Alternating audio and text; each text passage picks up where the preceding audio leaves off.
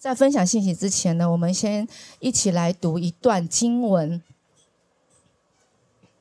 这段经文呢，在《使徒行传》的十二章一到十一节，《使徒行传》的十二章一到十一节，我们可以看着啊这个 PPT，然后一起来读哈，一起来读。好，请。那时，希律王下手残害教会的一些人，下令杀了约翰的哥哥雅各。他见这样做能取悦。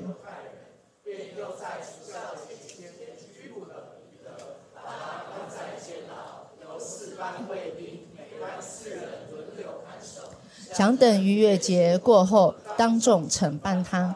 彼得被囚期间，教会都迫切地为他向上帝祷告。在系提审前夜，彼得被两条铁链锁着，睡在两个卫兵中间。门外警卫森严。忽然有一位主的天使站在彼得身旁，牢房内一片光明。天使拍他的肋旁。把他叫醒，说：“赶快起来！”铁链就从他手上脱落下来。天使对他说：“束上腰带，穿上鞋。”彼得一一照办。天使又说：“披上外衣，跟从。”他跟着天使走出牢房，不知道这一切都是真的。他们一路穿过第一道和第二道守卫，来到通往城里的铁门，那门竟自动打开了。他们就出来，走过一条街之后，天使便离开了彼得。彼得这才如梦初醒，说：“现在我确信无疑，主派天使把我从希律手中救了出来，让犹太人期望落空。”刚刚我们所读的这个经文呢，是在初代教会的时期所发生的一件真实的事件。这是一扇呢关于自动门的故事。所以呢，我今天的题目呢，我就叫做“那门自己开了”。好，那门自己开了。那在这个事件之前，其实是有一个背景的，就是啊，斯提凡呢他殉道了，所以耶路撒冷的教会就受到很大的逼迫。因此，有很多的门徒，他们就都分散到各地去。不过，也是因为这样，福音就开始从耶路撒冷跟随着这些分散出去的门徒的脚步，福音开始也就传扬开来。所以在那个时候，就开始在各处建立教会。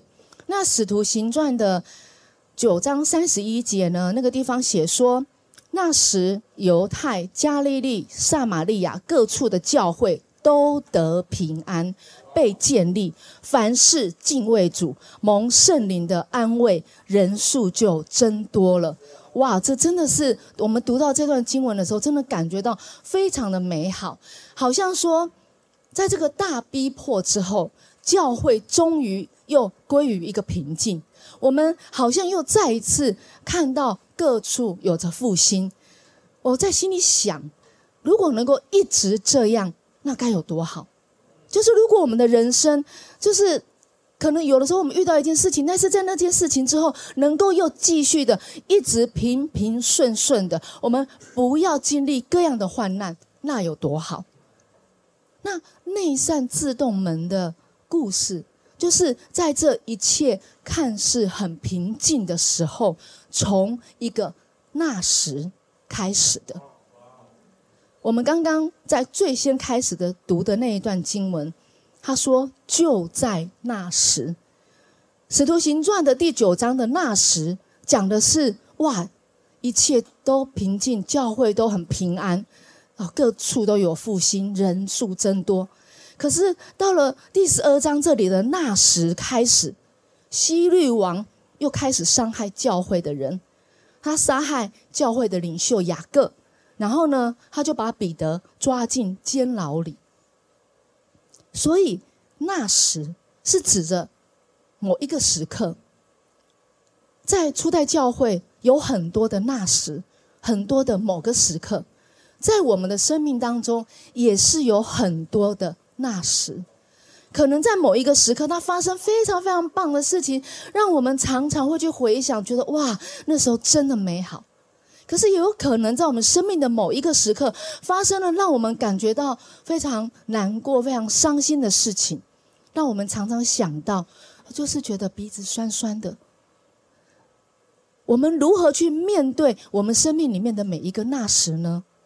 所以，首先我要讲的，就是我们如何面对生命中的那时是非常重要的。我现在想要请大家就是闭上一下眼睛，就是如果如果现在你闭上眼睛，然后思想一下那时，也就是说，你想要你去想一下，在你生命当中发生的某一件事情，你会想到什么？所以我们这个时候我们就来试试看，好不好？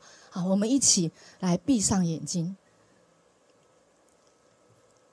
然后我们思想，就在那时，我的生命里曾经发生了某一件事。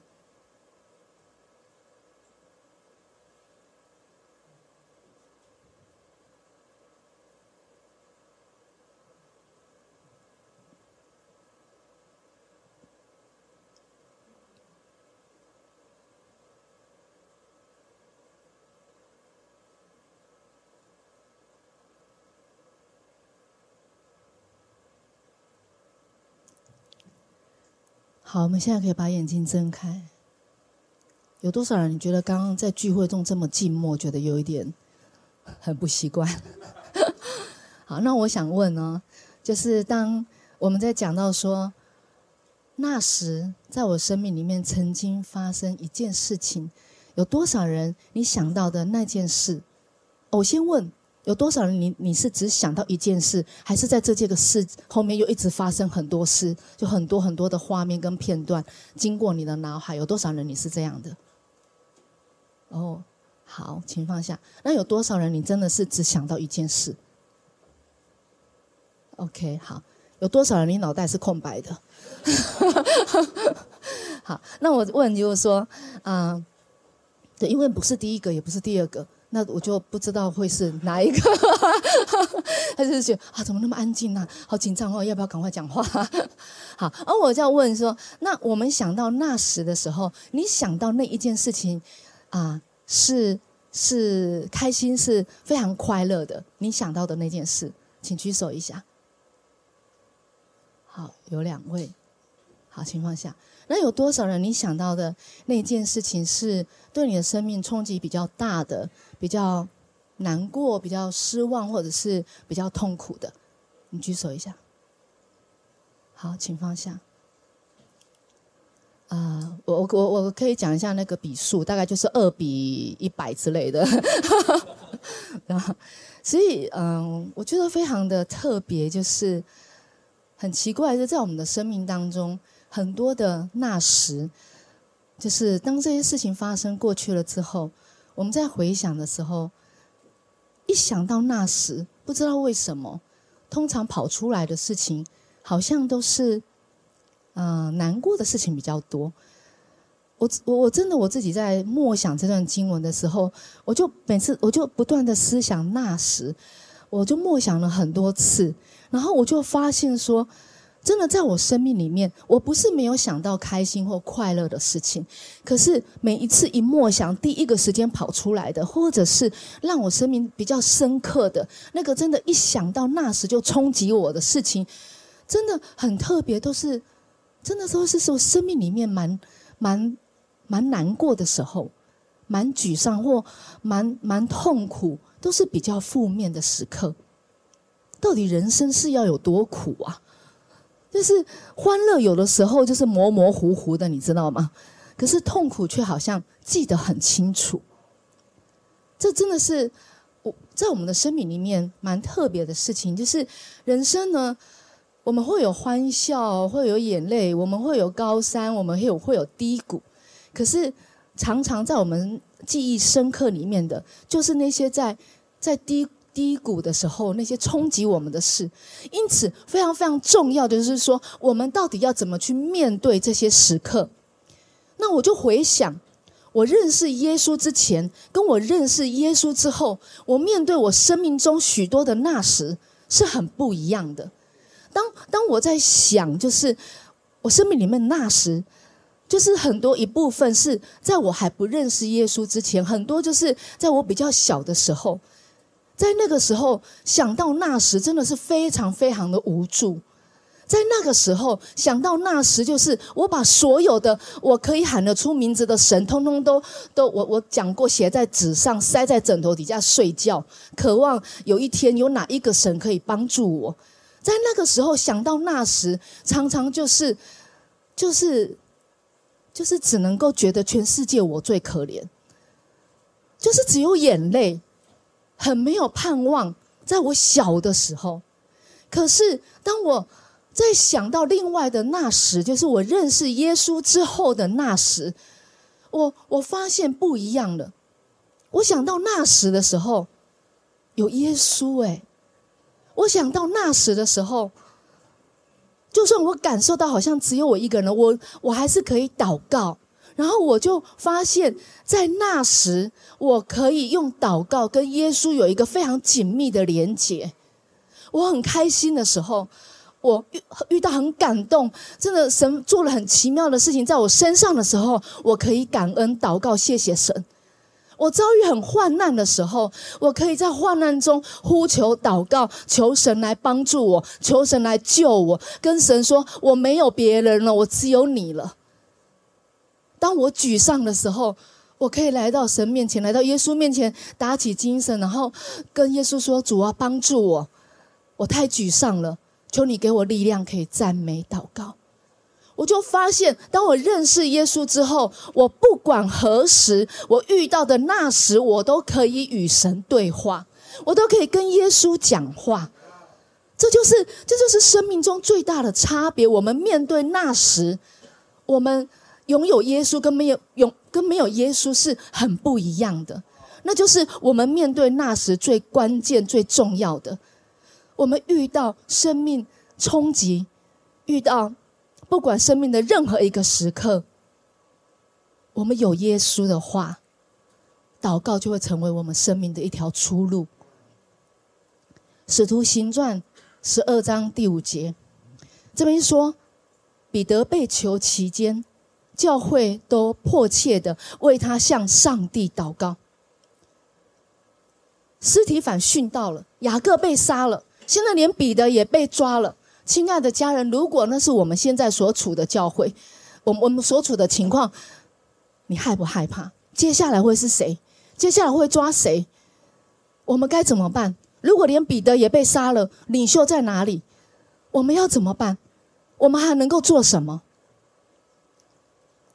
我们没有办法明白某一些不好的事情为什么会发生，亲爱的家人。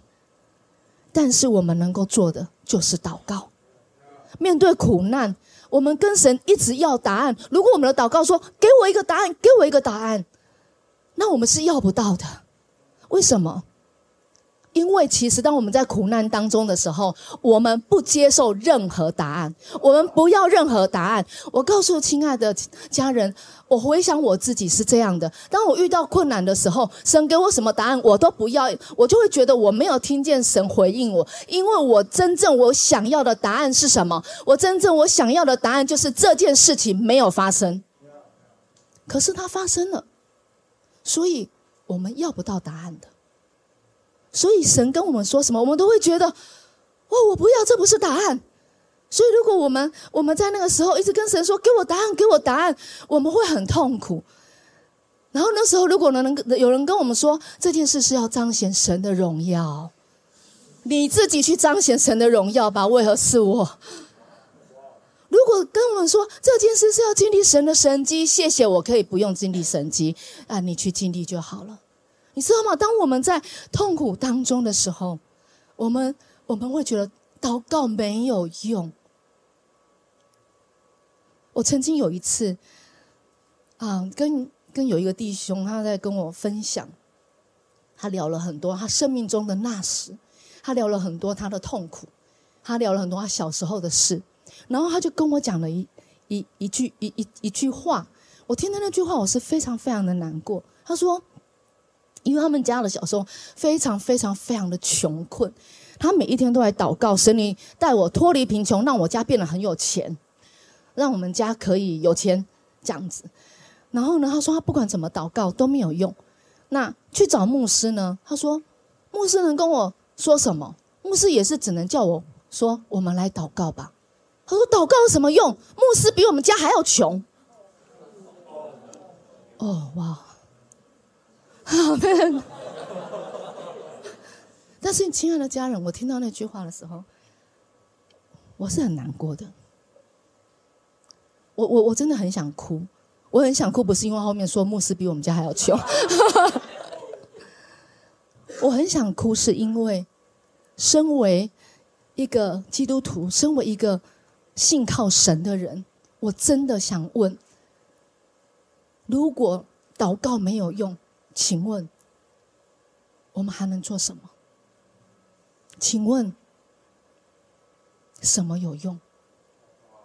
如果我们把耶稣推开？请问我们还有什么？我记得在我生命，我刚信主的时候，其实我真的人生啊，就是可以演连续剧啦，就是很多的痛苦的时候。那时候我记得我可嗯嗯，曾经有一次我跟黄章哥说，我说我觉得我的生命就是好像很有信心，不是我真的很有信心，而是因为我除了信靠神，我真的什么都没有，所以我就是。我我就是需要信靠神，我就是需要祷告。所以，亲爱的家人，我们没有任何一个人，我们可以在苦难的时候为苦难做出一个合理的解释。当你找牧师的时候，我也没有办法为我们每一个人所遭遇到的任何一件事情做出一个合理的解释。我没有办法为神解释，可是我知道一件事。就是祷告，不是在跟神交换条件。祷告是因为我们的生命需要一条出路，因为唯有当我们祷告的时候，我们来到神面前的时候，我们来靠近他。我们祷告不是把他推开，我们祷告是来亲近这位耶稣。我们祷告是使我们知道说，我们生命即使到这样的光景，我还是有耶稣。我还是可以经历它，我可以更认识它。我是很痛苦，没有错。但是当我们祷告的时候，我们知道他跟我们在一起，他是神，他是全能的主，在任何的环境当中当中，亲爱的家人，真的，祷告是我们唯一的出路。那一条出路，是因为我们的生命需要耶稣。所以，当我们在我们生命艰难患难的那时，今天早上我鼓励我们亲爱的家人，不要忘记祷告，不要忘记来到神的面前，因为这个至关重要。那第二个我要说的是，我们要怎么样去面对生命中的忽然？曾经我认识一位属灵的长辈，他就跟我分享，他说。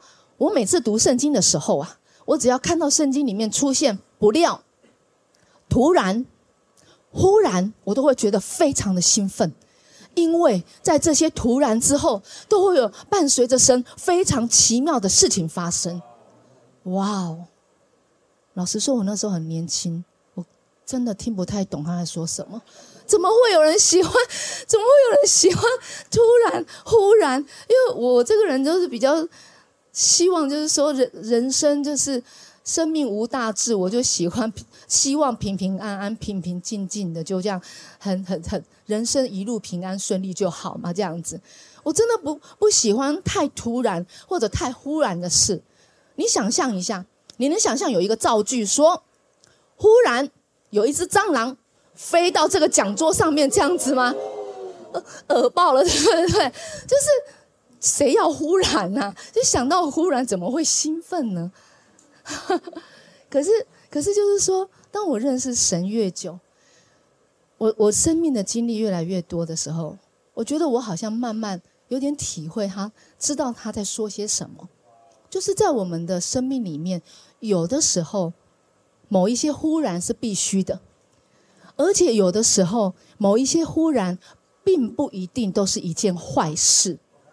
我们刚刚读的那个经文，就是十二章六到九节的时候。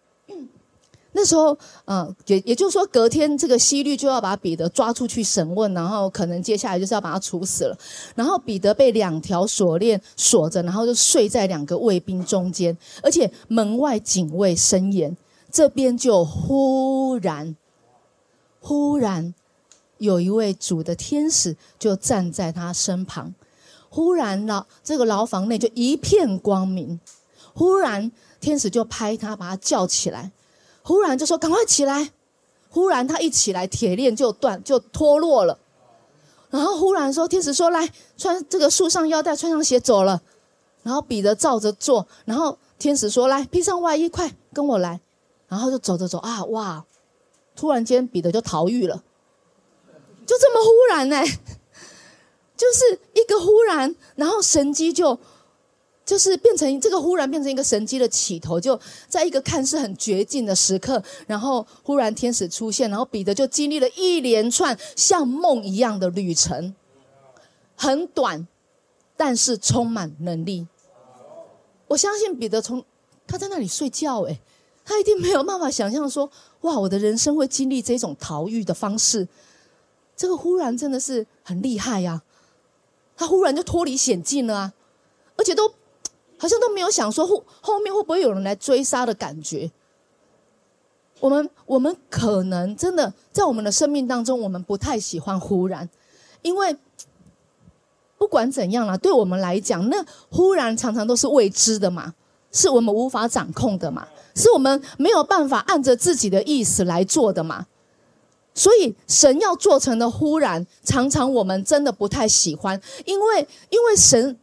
因为神常常很忽然，然后他常常就超出我们的安全范围，然后超出我们的舒适圈。他忽然做了一件事情，然后不在我们的预计之内，或者是超过我们的想象。所以我们其实都没有那么喜欢忽然。我之前说过，我我这个人就是不是很很喜欢这个这个忽然的，所以啊。这呃，我跟洪章哥交往的时候，洪章哥问我说：“你喜欢惊喜吗？”我们亲爱的姐妹，你喜欢惊喜吗？有多有多少人你喜欢惊喜的？好，这么少哦。好，请放下，姐妹啦，你举手干嘛？对 好了，弟兄，我就不问了啦。OK，然后我就跟洪章哥说。小小的惊喜可以，什么叫小小的惊喜？就比如说，呃，某一天突然在这个办公桌上出现一个小糖果，有一张小纸条，类似像这一种，哦，好甜哦，对不对？好，然后某，对，不用记啊，他他他都有在做啊。比如说这个，呃，这个冰箱打开，突然。呃不不是不是，他会说来来来来来，你看一下冰箱这样子啊，然后冰箱开哪里？冷冻库啊，打开哦，有我喜欢的冰淇淋这样，哦，这是对啊，小小的惊喜对。然后我就跟他说，太大的惊喜不要。他说为什么？我说我很怕他变成惊吓，就是我就因为我没有预备好，我没有预备好，所以就是，所以他问我说，呃，那如果求婚的话呢？哦，这大问题！我说，啊，小小的就好了。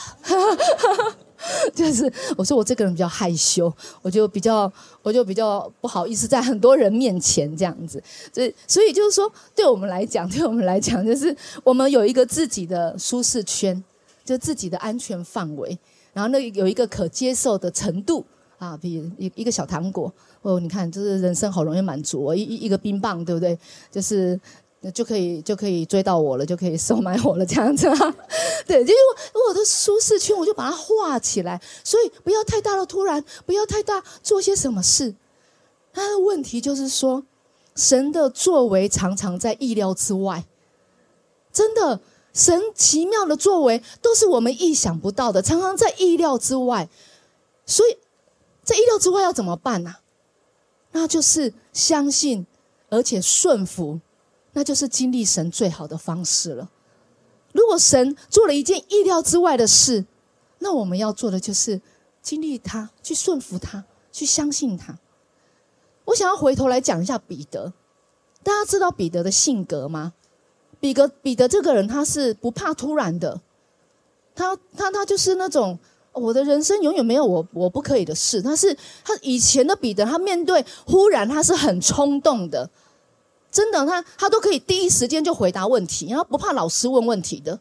他可以冲在最前面，考试都一定，呃，读书一定要坐在第一排，然后老师问问题要先举手，不管会不会，先举再说。对，他他他面对忽然他是这样的，然后耶稣说他将要被抓的时候，彼得就很激动，信誓旦旦的说：“哇，夫子，我绝对不会离开你，死都不会离开你。”然后呢，在克西马林园的时候，有人来抓耶稣，他就把刀子拿起来把人家耳朵砍掉。他面对忽然，他就是这么冲动的一个人。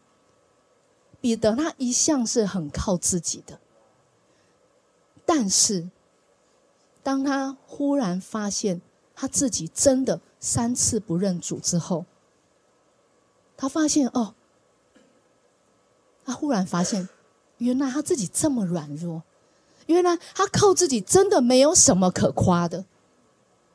是他以前都靠自己去面对所有的，忽然他现在发现。没有，我没有办法，一点都不能靠自己。所以彼得他在经历耶稣爱的挽回，在五旬节圣灵充满，在传福音的时候，经历主圣灵大能的同在之后，彼得他真的是完完全全改变了。这是他第二次被抓，可是这次的处境比上一次更加危险。但是在被抓、被要要要被提审的前一夜，他却在睡觉。有可能这时候彼得真的已经变成一个大有信心的人，他知道主一定会来救他，所以他就安心睡觉。但是当我在默想的时候，我有一个更深刻的体会，就是我觉得彼得的改变，就是彼得已经把他生命的主权完完全全交给主了。以前的彼得是靠自己的，主权是在我，但是现在的彼得主权是。耶稣，我所有的一切，包括我的生命，主权都在你。所以彼得他完全是降服的，也是因为这样，天使来了，天使忽然来了，做了这些奇妙的事情，彼得他一一照办。但事实上，彼得那时候很懵啊，他以为他在做梦。亲爱的家人，我我当我我在看这段经文的时候，我心里心里面突然觉得，哇，很奇妙，也很可爱。因为如果你经历过神在你生命中所做一切奇妙作为的时候，你会发现有些时候让我们真的好像在做梦一样。你会觉得哇，不可思议，怎么做成的？刚刚还这样，现在忽然变这样了。那那种感受会真的很像在做梦一样。为什么？因为神他是神。他做事是按着他的方式和他的旨意，并非按着我们的人性和我们的要求。我再说一次，神是神，他做事是按着他的方式，还有他的旨意，不是按着我们的人性和我们的要求。如果按着我们的人性和我们的要求，我们一点都不懵，因为我说主啊，希望你这样这样这样，主就这样一二三四，那我们就不懵了。可是因为。神作为太超过我们的想象，太太奇妙，太太超乎我们的预期。有时候我们说：“哇，我好像做梦的人一样。”主，你居然这么奇妙的做成了这些事。所以，亲爱的家人，很多我们生命中忽然发生的某些事，正是神在向我们显明他大能的时刻。所以，当我们面对我们生命中的忽然，就在那个忽然的时刻，也许就是我们真实遇见神的时刻，Amen。那最后我要说，就是面对我们生命中的牢房，面对我们生命中的牢房。我们知道彼得是被被希律抓进去的，也就是说，被一些仇视他的人，特别因为希律看犹太人喜很开心，他就继续抓人嘛。所以呢，彼得是被仇视他的人啊关进了这个牢房。那我要讲，很多时候我们却是我们自己把自己关到牢房里面去。我们怎么把自己关进去呢？我们因为别人的眼光，就把自己关进牢房。我们因为别人对我们说的某一些话，我们就把自己关进牢房。我们因为生命中很多的谎言，然后我们选择相信了魔鬼的谎言，我们就把自己关进牢房。另外，我们的人生遇到很多的不顺遂或者各样困难的时候，人生卡住的时候，四处碰壁的时候，我们觉得祷告没有用的时候，我们把耶稣推开的时候，我们也把自己关进牢房，而且那个牢房的门紧紧捆锁。所以，当我们觉得我们困在牢房里面的时候，就像我一开始说的，很多的那时，我们觉得耶稣不在那里。我们看的是捆锁的大门，我们看的是高大艰难的围墙，我们看的是我们生命里面的问题，我们看的是仇敌像兵丁一样四面看守我们，而且还轮班。我们因为焦虑、恐惧，或者我们骄傲自义，或者别人。真的，我们都知道别人说的是谎言，我知道。但是那些所有的谎言，还是 还是定义着我们，然后很像铁链，就把我们的手脚捆住，我们无法前进，动弹不得。那是我们生命中的牢房。当我在默想这段经文的时候，主也是让我看见，我的生命还是常常很多时候会因着谎言进入牢。牢房会因着谎言把自己手脚捆住。我知道，我知道真理，但是我我有的时候不小心还是选择相信谎言。我不，我不相信真理。但是，亲爱的家人，我今天要告诉各位，如同天使忽然来到彼得身边一样，我要说，神真的会亲自来到我们的身边，他会忽然来到我们身边。不过，我们必须要明白，这个时间不在我们手中，在神的手中，因为他是掌权的主。很多时候，我们真的很痛苦，是因为许多时候我们真的无法等待。在我们等待的时候，我们就会觉得神不管我们。可是，当神动工的时候，就会像天使突然出现一样，而且天使跟彼得说：“赶快起来。”铁链什么时候掉的？铁链什么时候掉的？赶快起来！他要起来的那一刹那，铁链掉。神动工的时候，奇妙的事就会发生。使徒行传十二章第十节说，他们一路穿过一道、第一道、第二道的守卫，守卫好像他们好像隐形人啊，守卫什么都没看到。然后他们就来到通往。就是等于说，监狱最外面的那个门，然后那门自动开了。不知道是不是历史中的第一道自动门？绝对不可能自己打开的门，它竟然自己开了。谁开的？神开的。神亲自打开捆锁的门。所以，亲爱的家人，我们要相信。神的心意就是要救我们脱离监牢，阿门。神的心意，大家跟我一起说一次：神的心意就是要救我们脱离监牢，阿门。耶稣来到世上的时候，他亲自宣告了，这是他要做的事情。路加福音第四章的十八到十九节，耶稣说。主的灵在我身上，因为他用高高我，叫我传福音给贫穷的人，差遣我报告被掳的得释放，瞎眼的得看见，叫那受压制的得自由，报告神悦纳人的喜怜。耶稣来，还要断开锁链，还要使我们，还要使我们从罪和死亡掳掠当中得着释放，还要使我们被世界蒙蔽的双眼可以打开来认识他。它要使我们被仇敌谎言压制，让我们在这样的监牢当中，我们可以得着自由。这是福音，亲爱的家人，这就是福音，是在耶稣基督里做成的。那我们要做什么？我们只需要相信。我们生命中很多的牢房，可能就是在我们生命曾经的那时造成的。我们不知不觉的停留在那些牢房里，有可能。我们停留在过去那个时候的美好，一直在回想那个美好，觉得那美好要是可以再一次重现，该有多好！也有可能我们停在那个时候的痛苦，一直被那个痛苦紧紧抓住，以至于我们无法走向未来。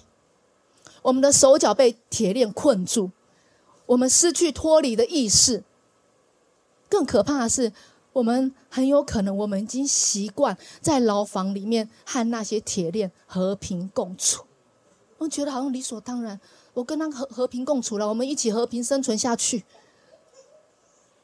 亲爱的家人，也有可能你现在生命当中，你正面对很多的艰难，一扇又一扇的门门是紧紧捆锁，你不知道出路在哪里。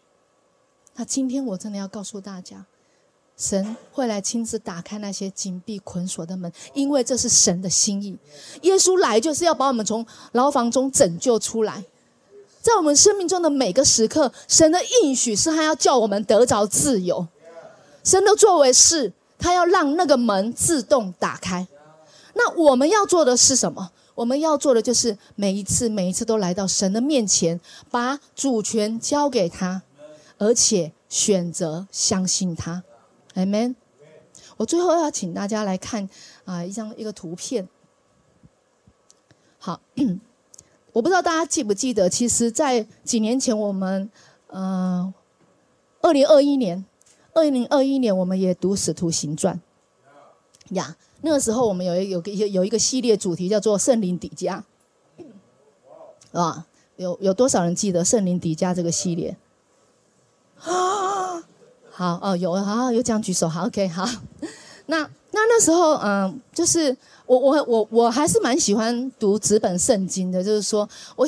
我喜欢在上面做记号，我喜欢把把我的感动写在上面。然后我我这次再重新读《使徒行传》的时候，读到十二章的时候，我也一样在那里默想。但是我忽然看到这一个，我上面标记了一个东西，就是在那个时候，我突然回想，就是在呃二零二一年的四月十二号，我读到这里，然后呢，我读完了，我在默想的时候，忽然神就给我一个感动。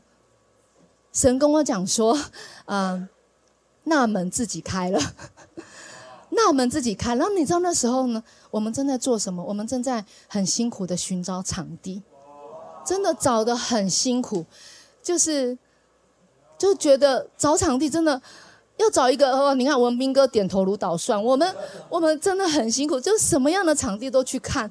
然后有时候那个租金真的太可怕，有的时候就是那个场地真的不合适。然后在四月的时候，神跟我说那门自己开了，我就把它写下来。我就说好神，我我不知道门要怎么开，门在哪里？可是我相信你，我相信你会带领我们。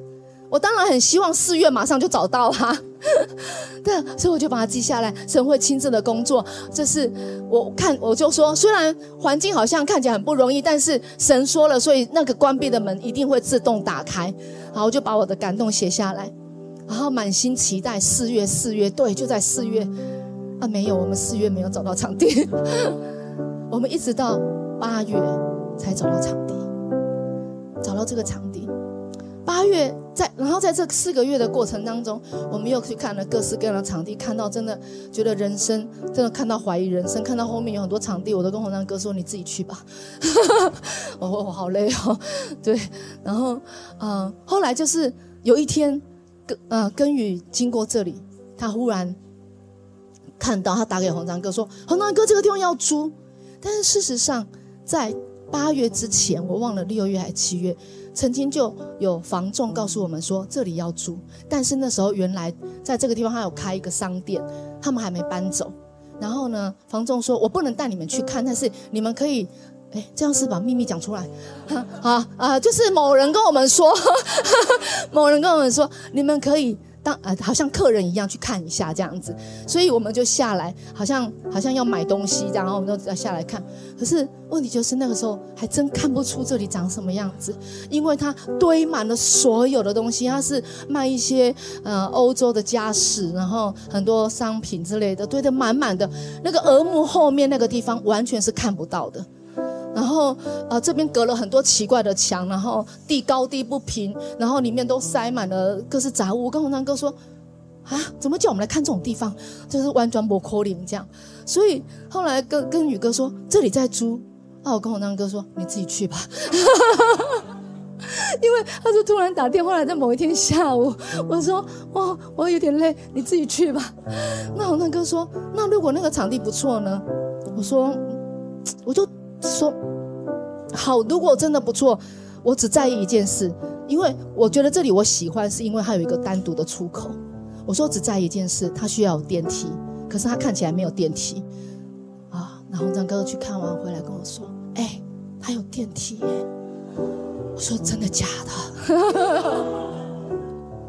所以我们就又来看了一遍，然后我们忽然就找到这个场地，忽然就签约了，动作非常的快。忽然我们就开始装修了，然后装修之后就开始经历一连串奇妙的过程。我们当中有很多新来的朋友，可能你不知道，这在这个装修的过程有多少次，我们真的是觉得说。那个时候，我们真的觉得，我们怎么可能完成这个装修？怎么可能？都几十个人不到，很很多来聚会的都是来来关心我们的的的的人，那不是会有？怎么可能在那时？但是神就是这样，忽然一步又一步的带领我们完成超过我们所求所想的。如今我们在这里聚会已经两年多了，神多么的奇妙！所以，亲爱的家人，我们最后再来看一节经文，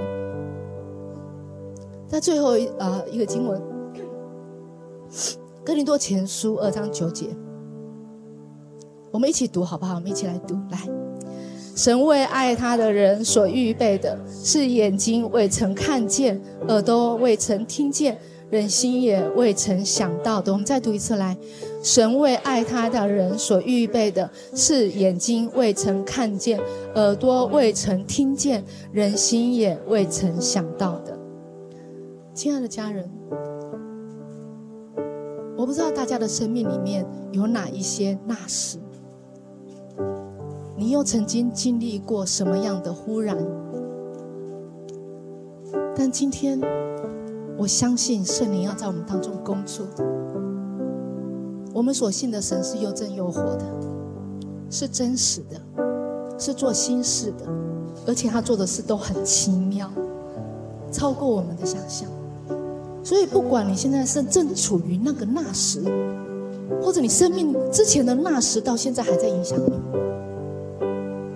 我都要说，你要相信，所有的那时，神都在在哪里。所有的这时，神也在这里。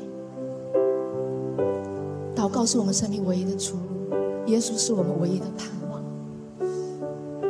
我恳求的就是今天，神带领我们出监牢，所有的门都自动打开，所有的锁链都可以脱落。阿门。我们一起用这首诗歌，我们来回应。我们一同起立。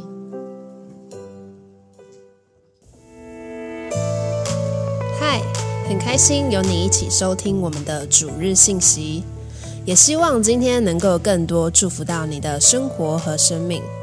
那如果你想要更多认识这份信仰，或者更多了解 The Future 未来复兴教会，都欢迎在资讯栏上的连接联络我们，让我们可以帮助你哦。祝你有个美好的一天，拜拜。